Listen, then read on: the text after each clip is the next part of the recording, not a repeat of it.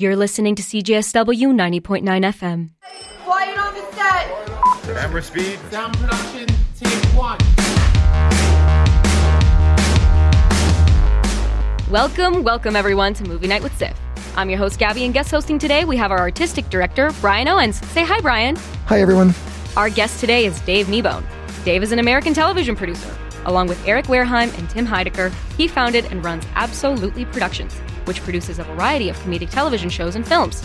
His role has been described as the business chief and straight man at Absolutely. Kneebone has worked as a producer on a variety of television shows, including Comedy Bang Bang, Nathan for You, Tim and Eric Awesome Show Great Job. He is also the producer of the feature film Tim and Eric's Billion Dollar Movie and The Eric Andre Show, currently airing on Adult Swim Canada. Season 6 of The Eric Andre Show arrives later this year. Please welcome this prolific producer of film and television and my best friend from my days at Indiana University, Mr. Dave Kneebone. Hello, hello. It's great to be here with you.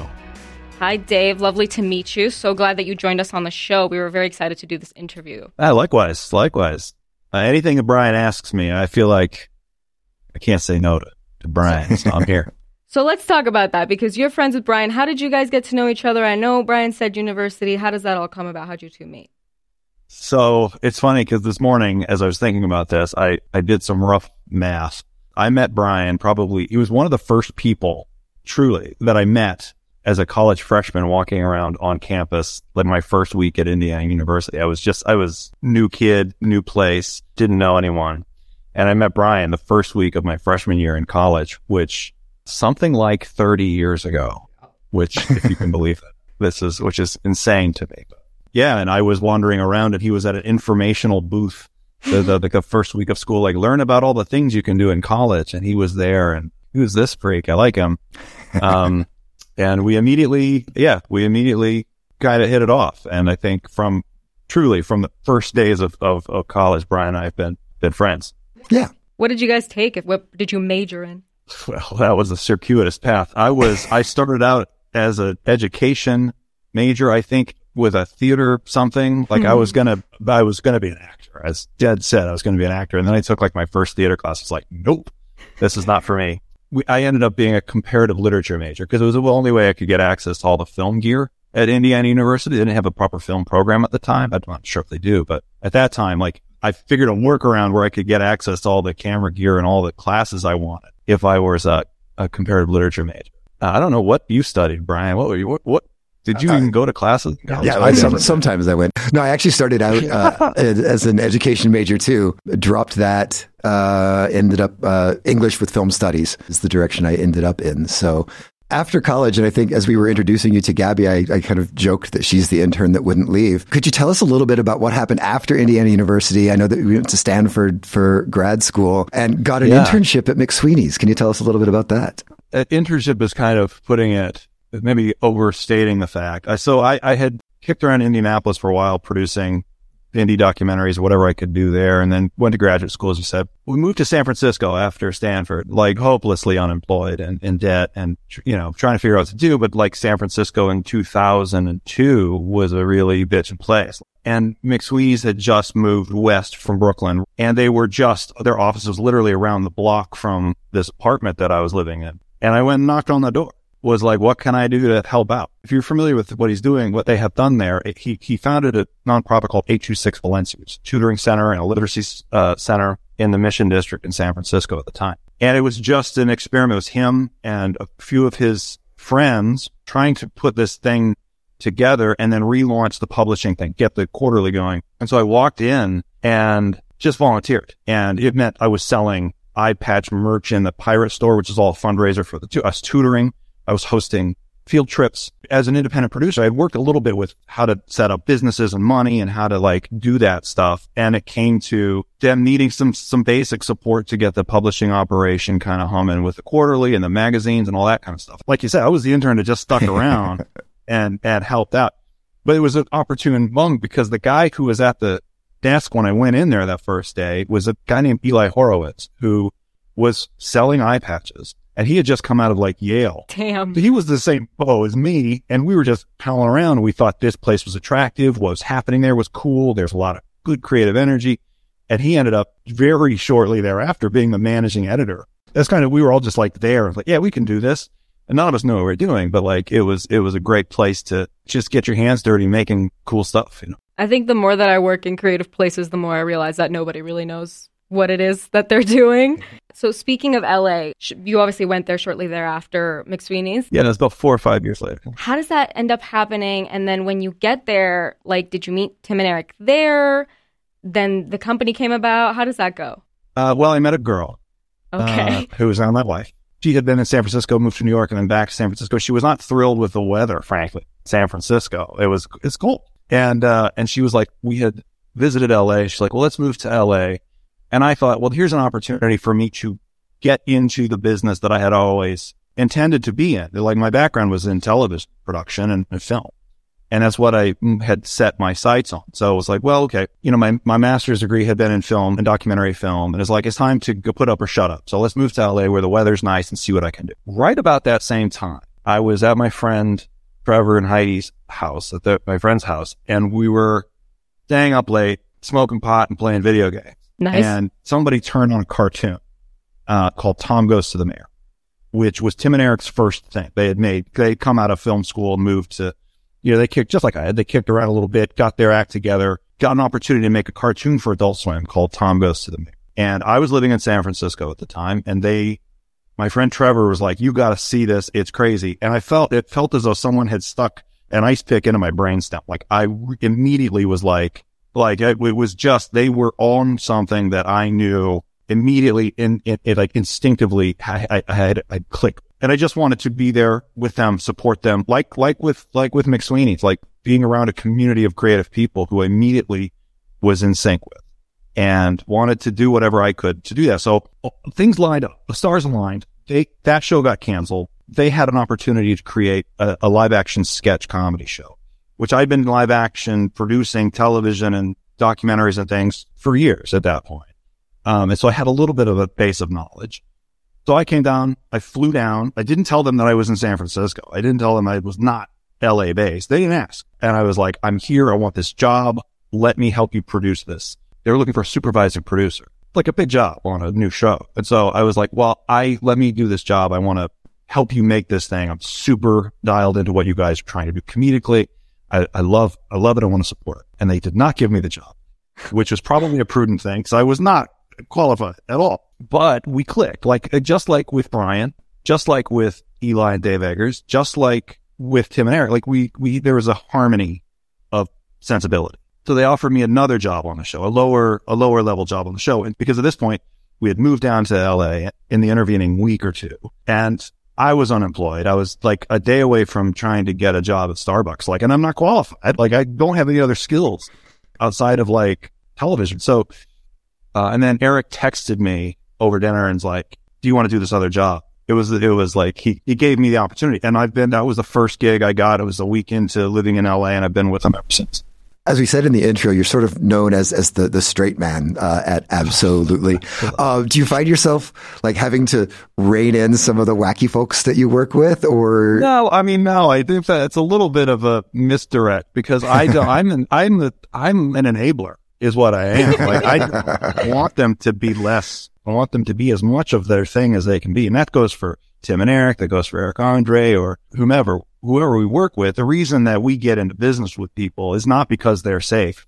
You know, not because Right. they, you remind me of Jack Benny. Like it's, I want them to be the most whatever that they can be. And so while I'm the quote unquote straight man of the group, it's only because I know how to like hire lawyers and, you know, and when to call them and how to, how to talk with network executives and how that's the part of the circle that I feel in. And I'm, and like I, I trust my gut. I thought somebody's funny. I'm like, I don't know why you're funny. I'm not a comedian, but I trust my gut. If I think it's funny, there's 10 million other people just like me who are going to be like, this is funny and I can't explain why. So then I just trust that. I'm like, this should, this should be out there. And I, and I do everything that I can to help. I sell, I, you know, we package shows, we sell shows, we pitch, we, that, that, that we negotiate. Oh, uh, so yeah, this is from m- members of our staff at the Calgary International Film Festival. They're curious Okay. who who is the guy in the absolutely bumper that plays at the end of the show. Absolutely. That's one of my favorite questions. And it's Tim's dad. Uh, oh no way! It is. That clip absolutely comes from a home video that Tim took when he was a young guy on vacation as a teenager, I think, of his father when they were wherever they were on vacation in Florida or something. And I don't remember the context of the clip, like, are you having a good time on vacation or something? And he took that and for, you know, that was just a, a, a funny clip that hmm. was snagged and polished up and put a logo under it. And it's Tim's dad, which is a funny thing. Like you, you don't think about these things or, I mean, maybe Tim had some great scheme in his mind when he first did that, but I, I don't know. But I has, I have said repeatedly over the last, you know, 15 plus years that that makes it more, I take great care because it's literally Tim's dad's face. Yeah. On the end of this show, and the show better not suck. Like, I, let's let's use care with putting our imprimatur on something because it matters to me. Uh, he's a good man. Like, like, Everything we do, we do for Tim's dad. yeah, I really. love that. Like, I don't want to, he's a good man and I don't want his face besmirched by a shitty show.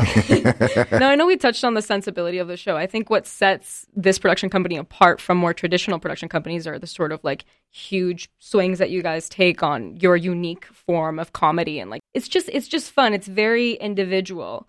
Now, were there any shows that inspired that kind of voice and sensibility, or was it shaped by Oh, the wow, talent yeah. that you brought on?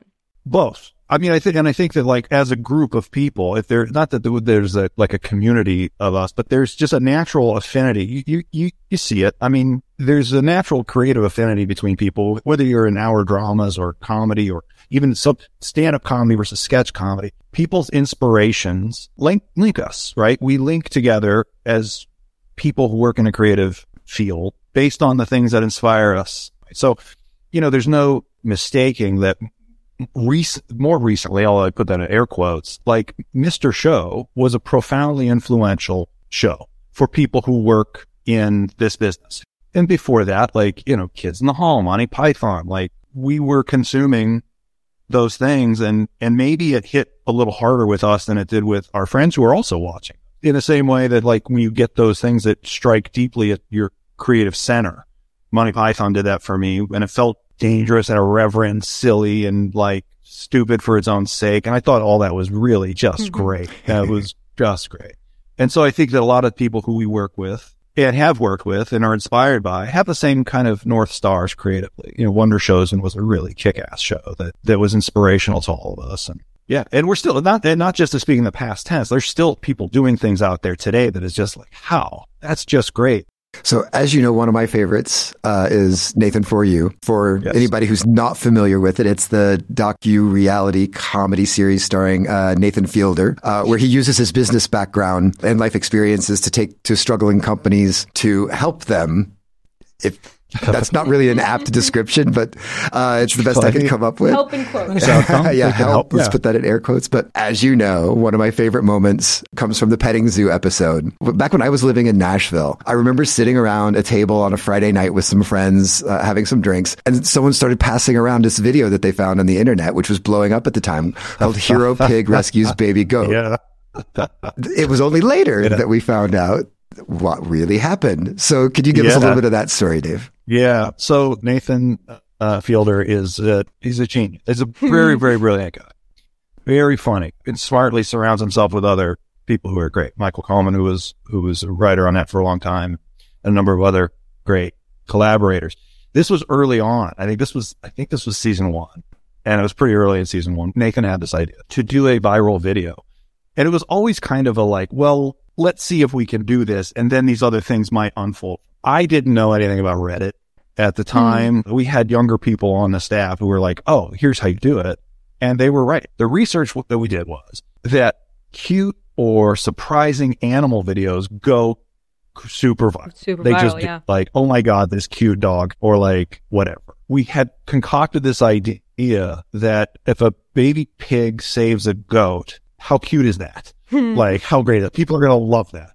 But it's ridiculously complicated because pigs aren't naturally, they don't want to get in the water. Goat, they don't, these animals want to be in that pond. We had the, uh, ASPCA out there. We had trained animals out there. We had safety divers in full like divers underneath the water, like holding this thing in a plastic chute, none of which you can see in the video. It was insanely complicated. We, and then all of that so that we could shoot it on a crappy phone camera because it had to look Yeah. on stage, which is the most value I've ever put into a shoot so that it can be shot on somebody's flip phone. Like it was, it was crazy. and I kid you not, like within 24 hours, we had a million views or something. And, like Holy the next crap. day was like 15 million views. And, uh, Brian Williams closed out the NBC nightly news by showing it as like the uplifting clip of the week. Oh my god. And he even said like, we can't verify the, you know, this clip because it was a bunch of idiots in an office in Hollywood, like goofing around. You know, it was very inspirational for us to be like, oh, we can, we can get, we can pull off a lot here. It was a shame that this is probably before you could monetize videos on YouTube because I feel like you would have probably made your money back for Oh sure. Oh my God. I yeah, I think maybe at some point somebody went back on to click like monetize Yeah. like way after the fact, like way too late for it to be useful because it would have been, it would have been huge. First of all, like having a super complicated like production behind this just to manufacture this real thing it seems like the most Nathan thing to ever happen Yeah. that feels like very much kind of what he does for every show is like an overly complicated solution. But speaking of, of Nathan for you, I always wondered how much the participants knew about what was going on because it is obviously like it's a TV show. Some a lot of it is satire. Did you ever have anybody like react negatively to what was going on? Anybody that that, that didn't really get it? I mean, sure. Yeah. But I mean, that's not unique to Nathan for you. Anytime you're in unscripted comedy, when you're dealing with real people in an environment where there's a joke being told, mm-hmm. there's a great deal of sensitivity. People are like, am I the butt of the joke? Are you laughing at me or are you laughing at the scenario? Can I laugh along with it? And part of the joy of that show was that the uncertainty, the tension of like, is this, what am I, God, what are these emotions that I'm feeling?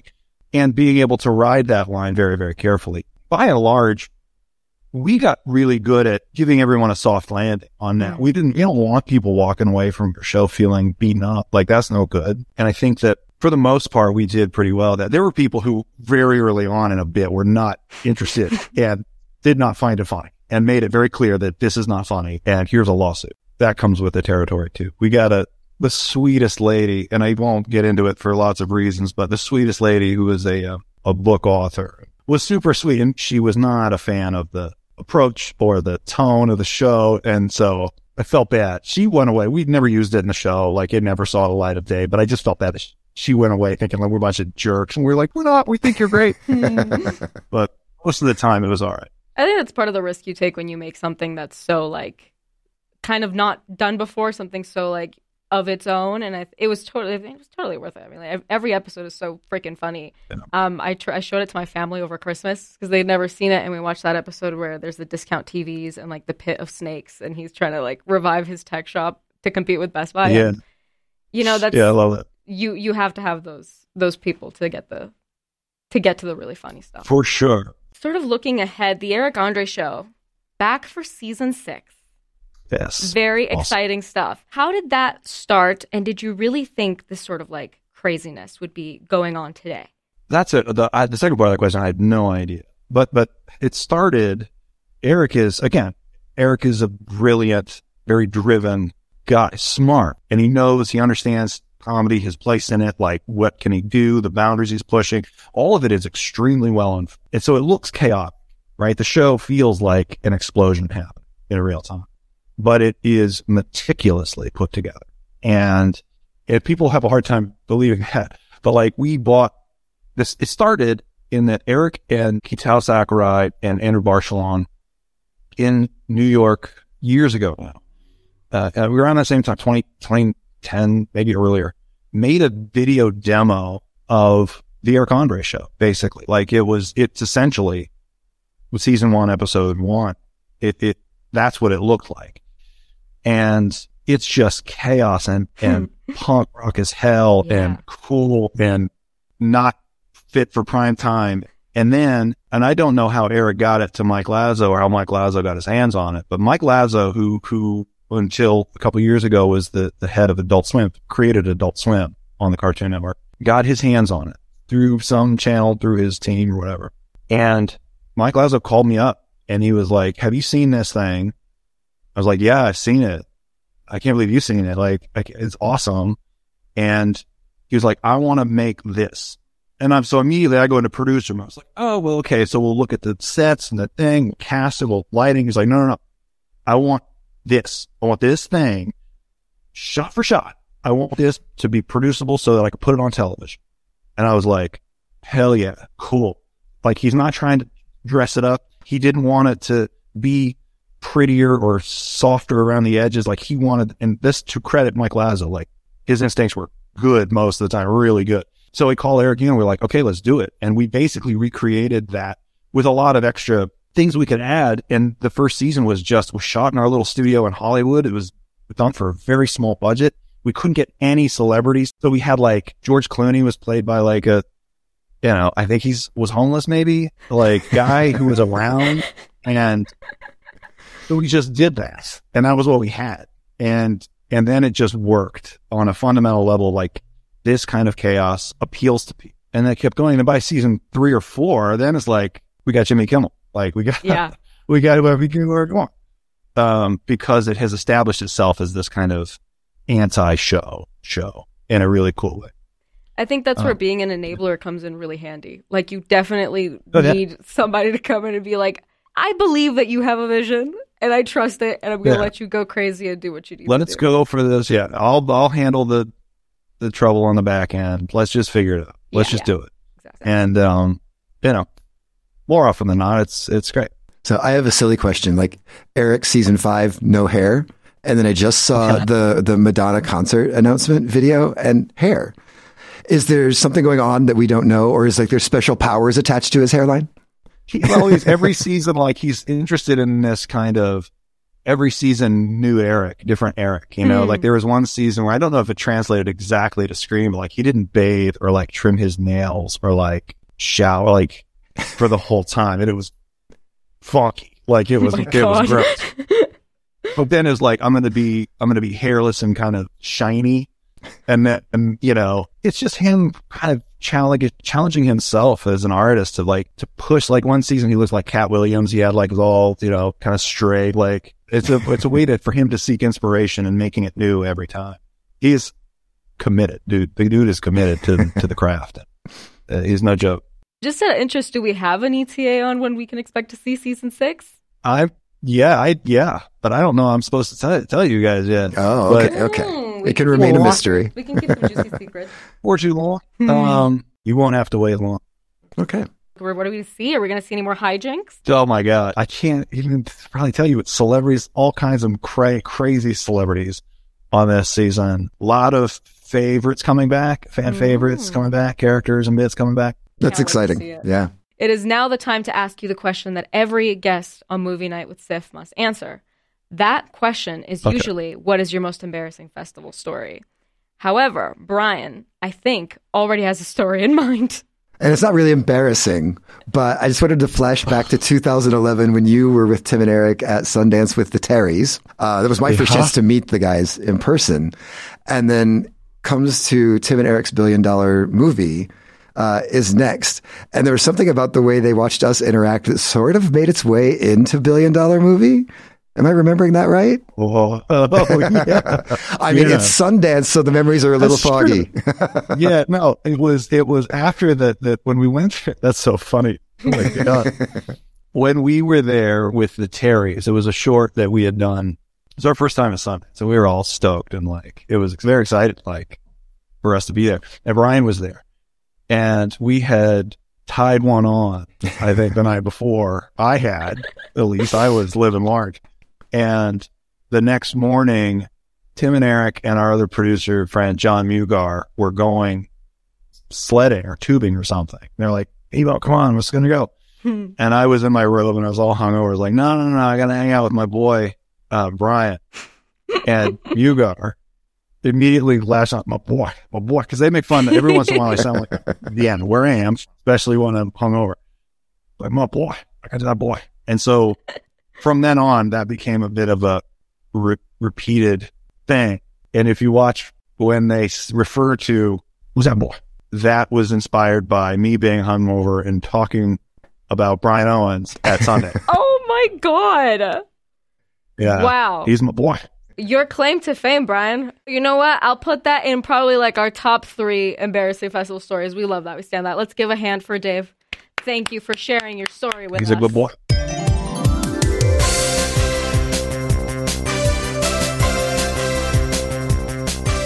So the first game is Eric Andre show or no show. We'll name a celebrity Oh, no. and you'll tell us whether they've actually appeared on the Eric Andre show or not. Oh, I'm going to do bad at this. Okay.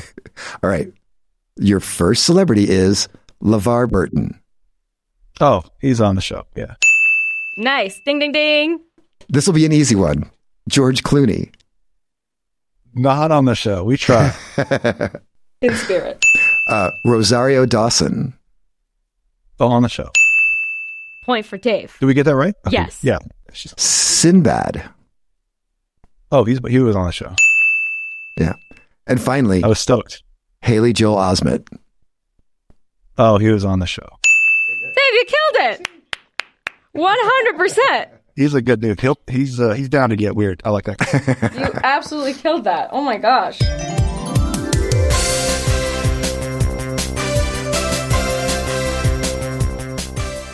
And this other game is actually a recurring game which we've played with other guests on the like of the show. It's a recurring game.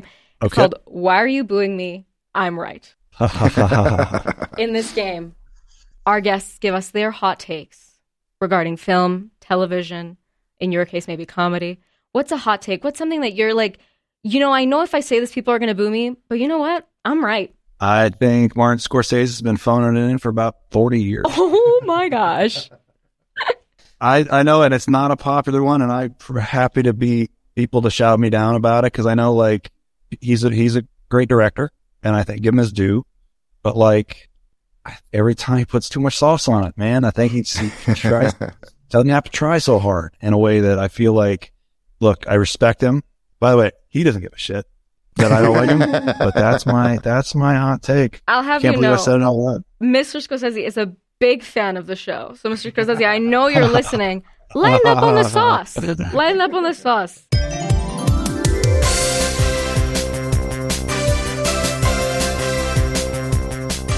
It's time for one star reviews, the game where I will give you a bad review, a one star review, and you have to tell me what the movie is that the review is talking about. I'm going to read you a bad review, hard, okay. and you're going to try to guess what movie they're referring to. And the inspiration is We Met in College. So these are all movies about college. My dad will never forgive me for this take.